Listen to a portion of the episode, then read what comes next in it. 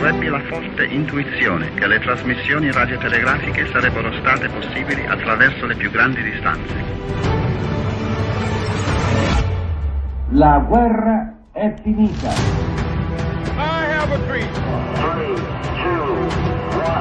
The World Trade Center exploded. Campioni del mondo! Abemus Papa. Il mondo alla radio. Dall'attualità internazionale alla cronaca locale. Il mondo alla radio all'epoca dell'emergenza Covid-19, la nostra nuova veste a quest'ora con In prima linea Vivere con fede al tempo del coronavirus. Un caldo saluto da Paola Simonetti in questa prima mezz'ora con voi che ci rintracciate anche da In Blue Radio. Il mio supporto oggi in regia e console abbiamo Giuseppe Maure, Mauriello. Fra poco vi annuncio che ci saranno gli ospiti di questa sera per parlare per l'appunto delle varie sfumature e delle varie ripercussioni che l'emergenza coronavirus sta portando eh, diciamo a tutti noi. Le ufficiali stringenti disposizioni anticontagio ci dicono che tutti dobbiamo restare il più possibile al sicuro fra le mura domestiche e noi anche questa sera ci colleghiamo con Milano per eh, capire quale sia il clima che si sta eh, respirando. Eh, tenete presente che le ultime novità ci dicono che a Milano ci sono strade deserte, ma i mercati sono affollati. C'è folla fra le bancarelle. È il paradosso, dice l'ANSA, che si vive a Milano, dove molti ambulanti non hanno rinunciato all'appuntamento settimanale con i mercati rionali, che sono ancora permessi, creando però assembramenti che invece sarebbero di fatto vietati dal decreto per per il contenimento del coronavirus. Sono scene raccontate da foto e immagini, dice ancora questa ANSA che è arrivata pochi minuti fa, rimbalzate sui social, che hanno sollevato non poche proteste. Che senso ha chiudere questo e quello, scuole, bar, ristoranti, cinema, musei, eh, limitare pure gli spostamenti infracomunali e poi far finta di nulla quei mercati rionali, ha notato un residente del municipio 9 commentando immagini eh, del mercato di questa mattina in via Massara dei Capitani in zona Bovisa e osservazioni simili si possono leggere sui vari gruppi naturalmente di Facebook. Ma noi, eh, come abbiamo fatto peraltro anche ieri, ci colleghiamo con Monsignor Dario Viganò che è vice cancelliere della Pontificia Accademia delle Scienze e della Pontificia Accademia delle Scienze Sociali. Buonasera Don Dario.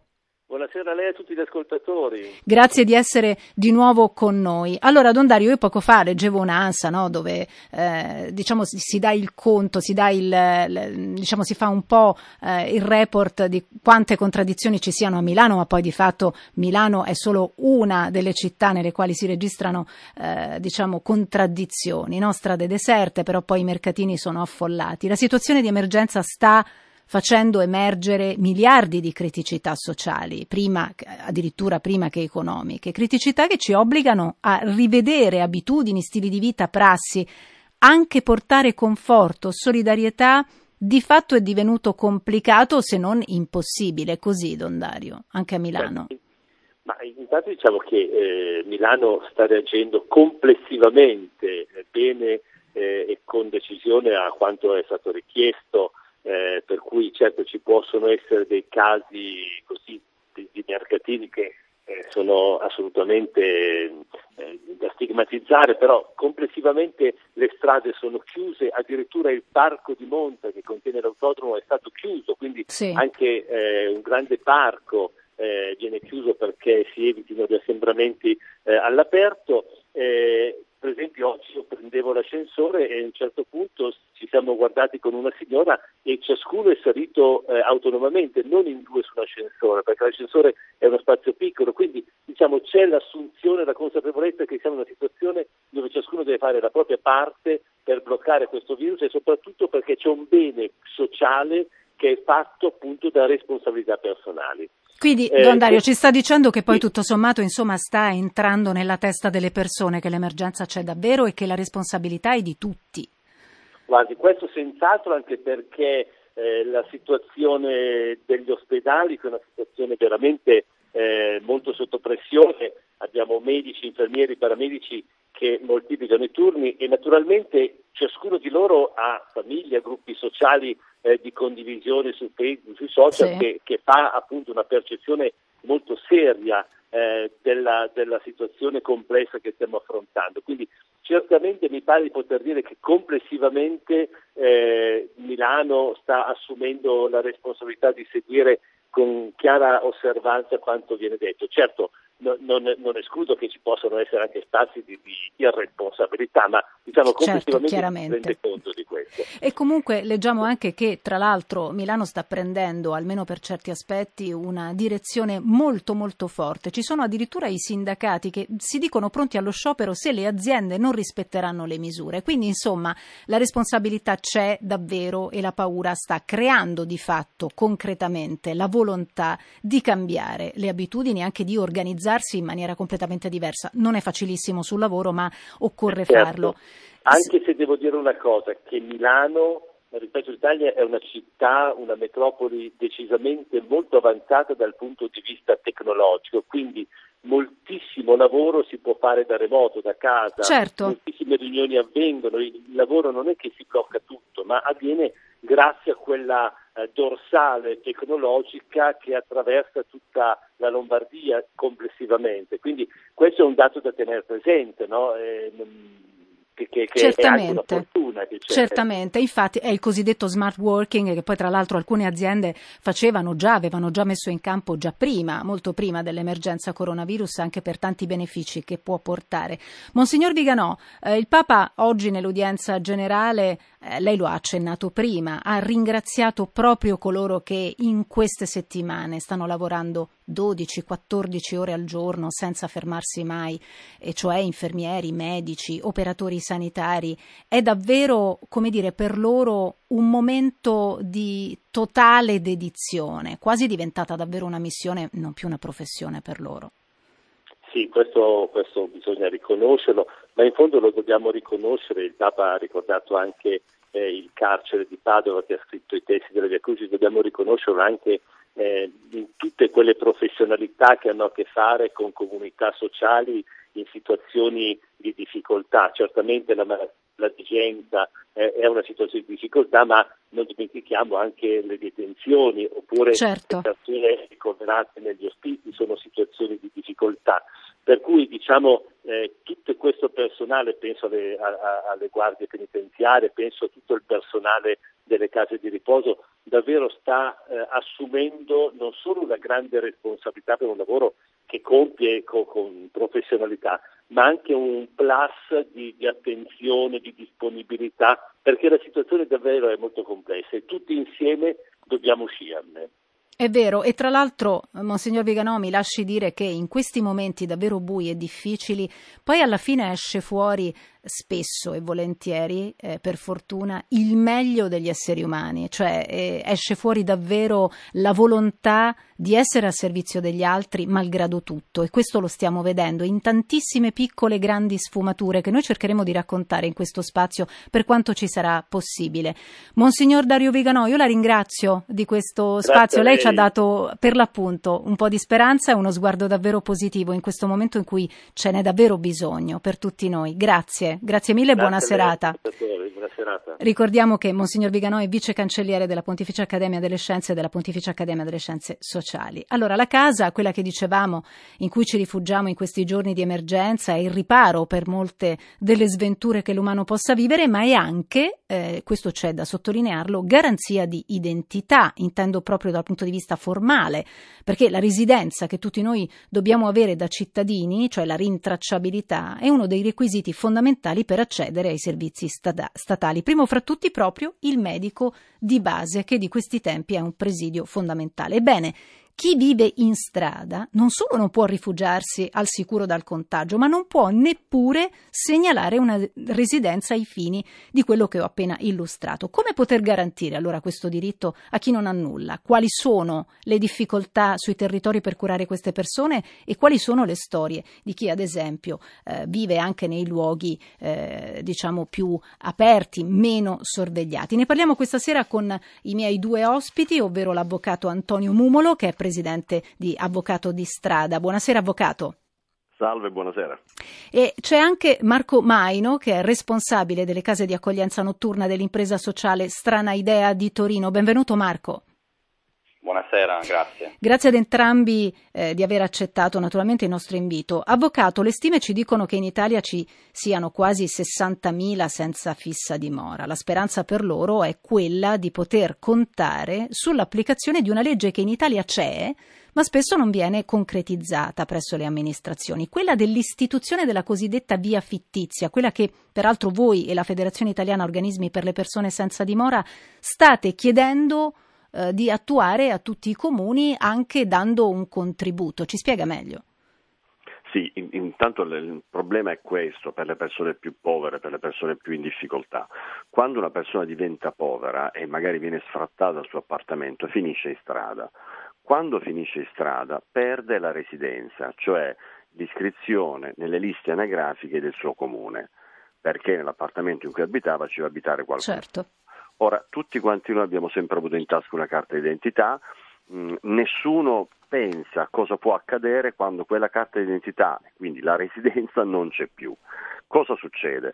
Nella nostra normativa alla residenza sono collegati una serie di diritti fondamentali, sì. tra cui anche il diritto alla salute, cioè senza la residenza non si, si, perde il diritto alla salute, si ha diritto solo a prestazioni di pronto soccorso e non si ha diritto ad avere invece un medico curante, un medico di base. Questo vuol dire che queste persone, le persone che finiscono di strada, sono purtroppo tante, eh, non hanno più l'assistenza del Servizio certo. Sanitario Nazionale. La legge dice, come giustamente lei ha ricordato, che ogni cittadino italiano e ogni cittadino straniero regolarmente soggiornante in Italia, quindi munito Sì. di permesso di soggiorno, hanno diritto alla residenza. È un diritto soggettivo. Purtroppo però i comuni, molti comuni, spesso negano la residenza o comunque mh, pongono dei vincoli, delle, ehm, im- impediscono in qualche modo alle persone più povere di ottenere la residenza. Avvocato, siccome E abbiamo pochi minuti, in realtà eh, come si potrebbe attuare in questo momento poi d'emergenza sarebbe fondamentale, perché peraltro ci sono un certo numero di comuni che l'hanno già fatto, l'istituzione di questa via fittizia chiamata così, che può essere denominata nei modi eh, che più piacciono alle amministrazioni, naturalmente sono delle vie simboliche. Ci sono dei comuni che lo- l'hanno attuata, è giusto? Assolutamente, ci sono tanti comuni che l'hanno, hanno questa, questa norma eh, e hanno stabilito una via fittizia. Perché una via fittizia? Perché quando una persona vive in un dormitorio pubblico o in un appartamento c'è un indirizzo, c'è una via e c'è un numero civico. Quando una persona dorme in strada, in stazione, su una panchina, ovviamente non ci può essere un numero civico o una via, ma la Certo. legge ha stabilito che proprio per dare la residenza a queste persone ogni comune si deve dotare di una via fittizia, cioè inesistente, proprio in cui dare la residenza alle persone senza dimora.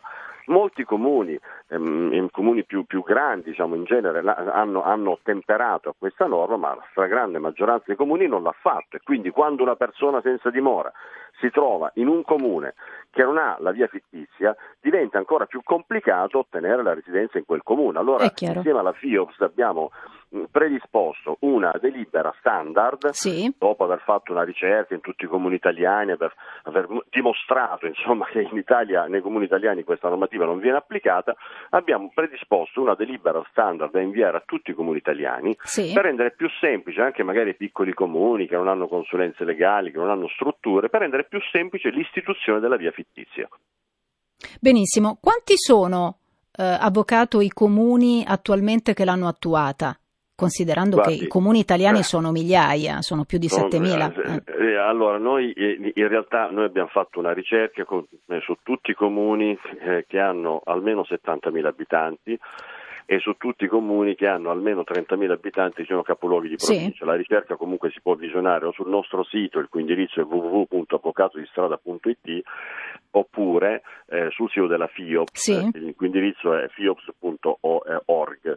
Eh, la sostanza è che mh, eh, la metà dei comuni più grossi la- ha istituito la via fittizia, eh, l'altra metà no, nei comuni invece piccolini praticamente non c'è Non è, è inesistente. Possiamo parlare di qualche centinaio di comuni che Sì. ce l'hanno? Forse un 200, segnalate voi poco più Sì, eh, di 150, 200. E quindi è importante, però voi date un sostegno concreto sostanzialmente a chi vuole farlo, può scaricarsi diciamo questo vademecum e si ha un aiuto concreto per poter cominciare il cammino di istituzione, che è bene Sì. cominciarlo quanto prima perché insomma la burocrazia no, richiede una tempistica. Io adesso vado da Marco Maino, che è responsabile, lo ricordo, delle case di accoglienza notturna dell'impresa sociale Strana Idea di Torino. Di nuovo buonasera Marco. Allora, ha sentito l'appello di avvocato di strada insieme alla federazione, eh, diciamo che si occupa delle strutture legate alle persone senza dimora. Um, lei può ben dirlo che le, queste sono misure necessarie perché lei si occupa di un servizio fondamentale per queste persone. Al momento la situazione qual è lì a Torino nei dormitori che gestite? Allora, diciamo che eh, relativamente alla residenza fittizia eh, qui Torino ha istituito ormai da tanti anni via della casa comunale, quindi Torino assolutamente risponde in questo senso a un'esigenza che effettivamente è portante per le persone senza dimora sì. sul territorio.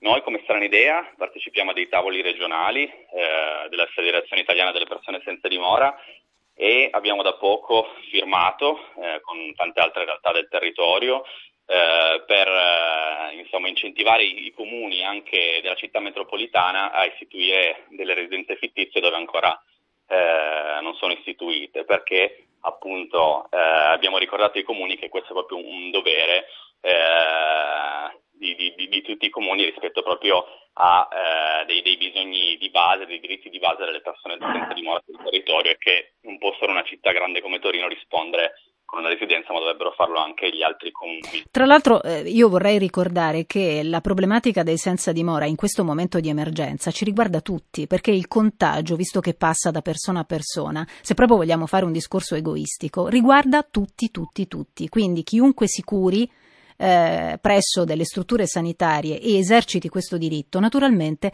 garantisce l'incolumità anche della collettività, oltre che esercitare un diritto per la propria sopravvivenza. Quindi questo è da sottolineare. I problemi degli altri oramai ci riguardano tutti in questo tipo di emergenza. Linee dormitori, Marco, quanto riuscite a applicare le misure stringenti che sono state emanate? Allora, eh, siamo in stretto contatto con eh, la pubblica amministrazione, anche perché noi comunque gestiamo questi servizi per conto del Comune di Torino. Sì. Nello specifico gestiamo tre casi di ospitalità notturna e un servizio itinerante notturno e devo dire che la collaborazione e il contatto in questi giorni direi che è quasi H24 perché stiamo cercando di mettere in campo davvero tutte le misure sì. possibili e immaginabili. Immaginiamo. E che possono andare assolutamente, prima di tutto, dall'informazione a, a dei a nostri persone. ospiti perché mm purtroppo non tutte le persone sono informate bene di quello che sta succedendo e, e soprattutto nello specificare diciamo, i dieci regolamenti che stanno girando ormai da sì. settimane riguardo a che cosa fare per prevenire un possibile contagio. E quello che mettiamo in campo è cercare ovviamente in tutti i modi di mantenere il più possibile le distanze durante tutte le varie fasi di accoglienza e proprio oggi in contatto col Comune di Torino stiamo cercando di capire come fare per cercare di eh, eh, strutturare le stanze in una maniera migliore in modo tale che ci siano rispettate le distanze anche tra, tra, tra e i chiaramente. Eh, senta Marco, ma eh, voi avete la possibilità di far riferimento a dei medici che possano, diciamo, in qualche modo monitorare la situazione di questi ospiti o siete, come dire, costretti a farlo nel momento in cui c'è qualcosa di sospetto? Allora, eh, le nostre strutture eh, non, non, prevedono questo tipo di figura all'interno. Eh, dopodiché abbiamo cercato insomma, di interfacciarci col comune e purtroppo al momento la, diciamo che tutto il comparto di protezione civile e unità di crisi ovviamente è molto sollecitato e non ha disponibilità a mandarci qualcuno, dopodiché ci, ci, ci, supportano assolutamente per l'attività di back office e quindi mh, in qualsiasi caso arrivi sospetto con febbre, presenti sintomi di questo tipo, forniamo subito una mascherina e contattiamo immediatamente il numero di emergenza, attiviamo tutte le procedure. Naturalmente. Diciamo che però il problema grandissimo che rimane è il fatto che queste persone eh, ovviamente non hanno una casa, e di giorno comunque le nostre strutture tra l'altro sono chiuse. E quindi eh, il, il, il, mm, anche l'hashtag che sta girando restiamo, restiamo, a casa loro non lo possono applicare. Attuare, eh, certo, e, naturalmente. esatto, e quindi stiamo cercando assolutamente tutte le soluzioni possibili per far sì che vengano rispettate assolutamente le distanze, le, le distanze e le, insomma, le possibilità di, di contatto e di relativo contagio e anche capire come fare per trovare anche delle soluzioni un pochettino più durature nel tempo, anche certo, più strutturali, di certo. giorno gravitano sul territorio, ecco. Senta Marco, per allargare un po' lo sguardo, abbiamo pochi, pochi, minuti, ma mi piacerebbe da lei avere un quadro della città anche di Torino, per quanto lei ha potuto vederla, visto che immagino che anche lei insomma, se ne sia stato insomma, un po' tappato in casa. Però qual è lo scenario di Torino in questo momento, da quello che può vedere dalla finestra? Eh, sì, diciamo che in questo momento sono in casa, però in questi giorni proprio per incontrare insomma, i gruppi di lavoro, ovviamente con le dovute distanze, eh, e confrontarci ho avuto modo di girare un po' per la città e devo dire che lo scenario è abbastanza apocalittico, nel senso che fortunatamente finalmente tanti negozi sono chiusi o comunque fanno rispettare assolutamente le misure che sono uscite in questi giorni, diciamo che probabilmente ci si è svegliati un pochettino tardi, eh, però ad oggi devo dire che secondo me nel tempo vedremo eh, i risultati, secondo i, lei? I risultati mm. esatto di, di, di, di, queste misure.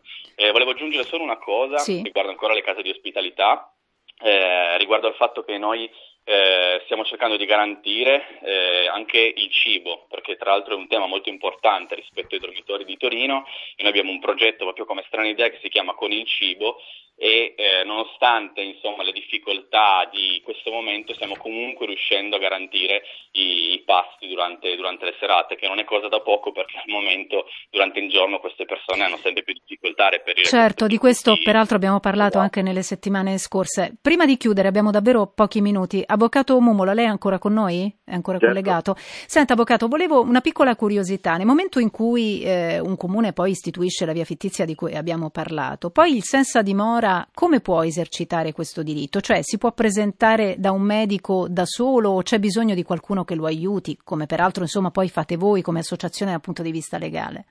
No, semplicemente si presenta all'anagrafe e chiede di essere iscritto nei registri anagrafici.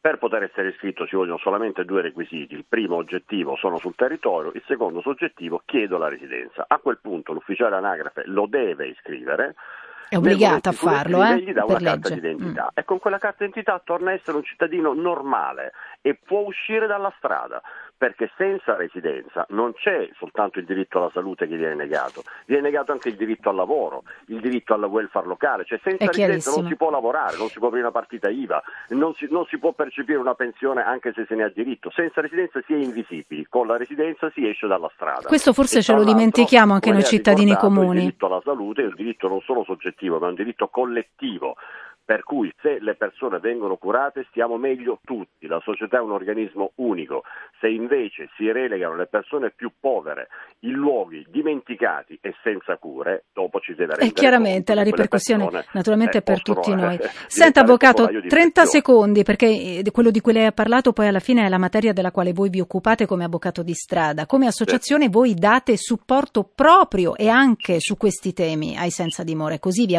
vi chiamate in questo modo proprio proprio per questo motivo.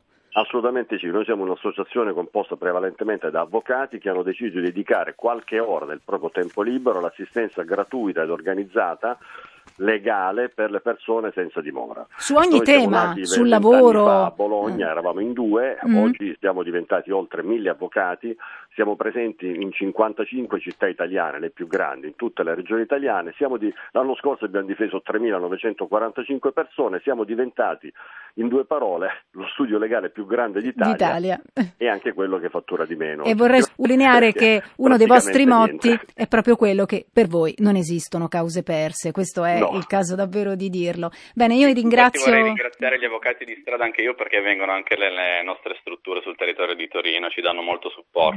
Benissimo, questo ci fa molto piacere. Io vi ringrazio vivamente del vostro tempo e delle vostre testimonianze, avvocato Antonio Mumolo, presidente di Avvocato di Strada e Marco Maino, responsabile dei dormitori impresa sociale Strana Idea di Torino. Buona serata e buon lavoro, ce n'è bisogno. Grazie, Grazie, buona serata. Grazie a tutti gli operatori che rimangono attivi nonostante appunto questa, questa crisi. Un saluto e un grazie anche a chi ci ha seguito fin qui. Fra una manciata di minuti i fatti del giorno commentati con altri ospiti dal collega Stefano Lescinski. Buon proseguimento di ascolto.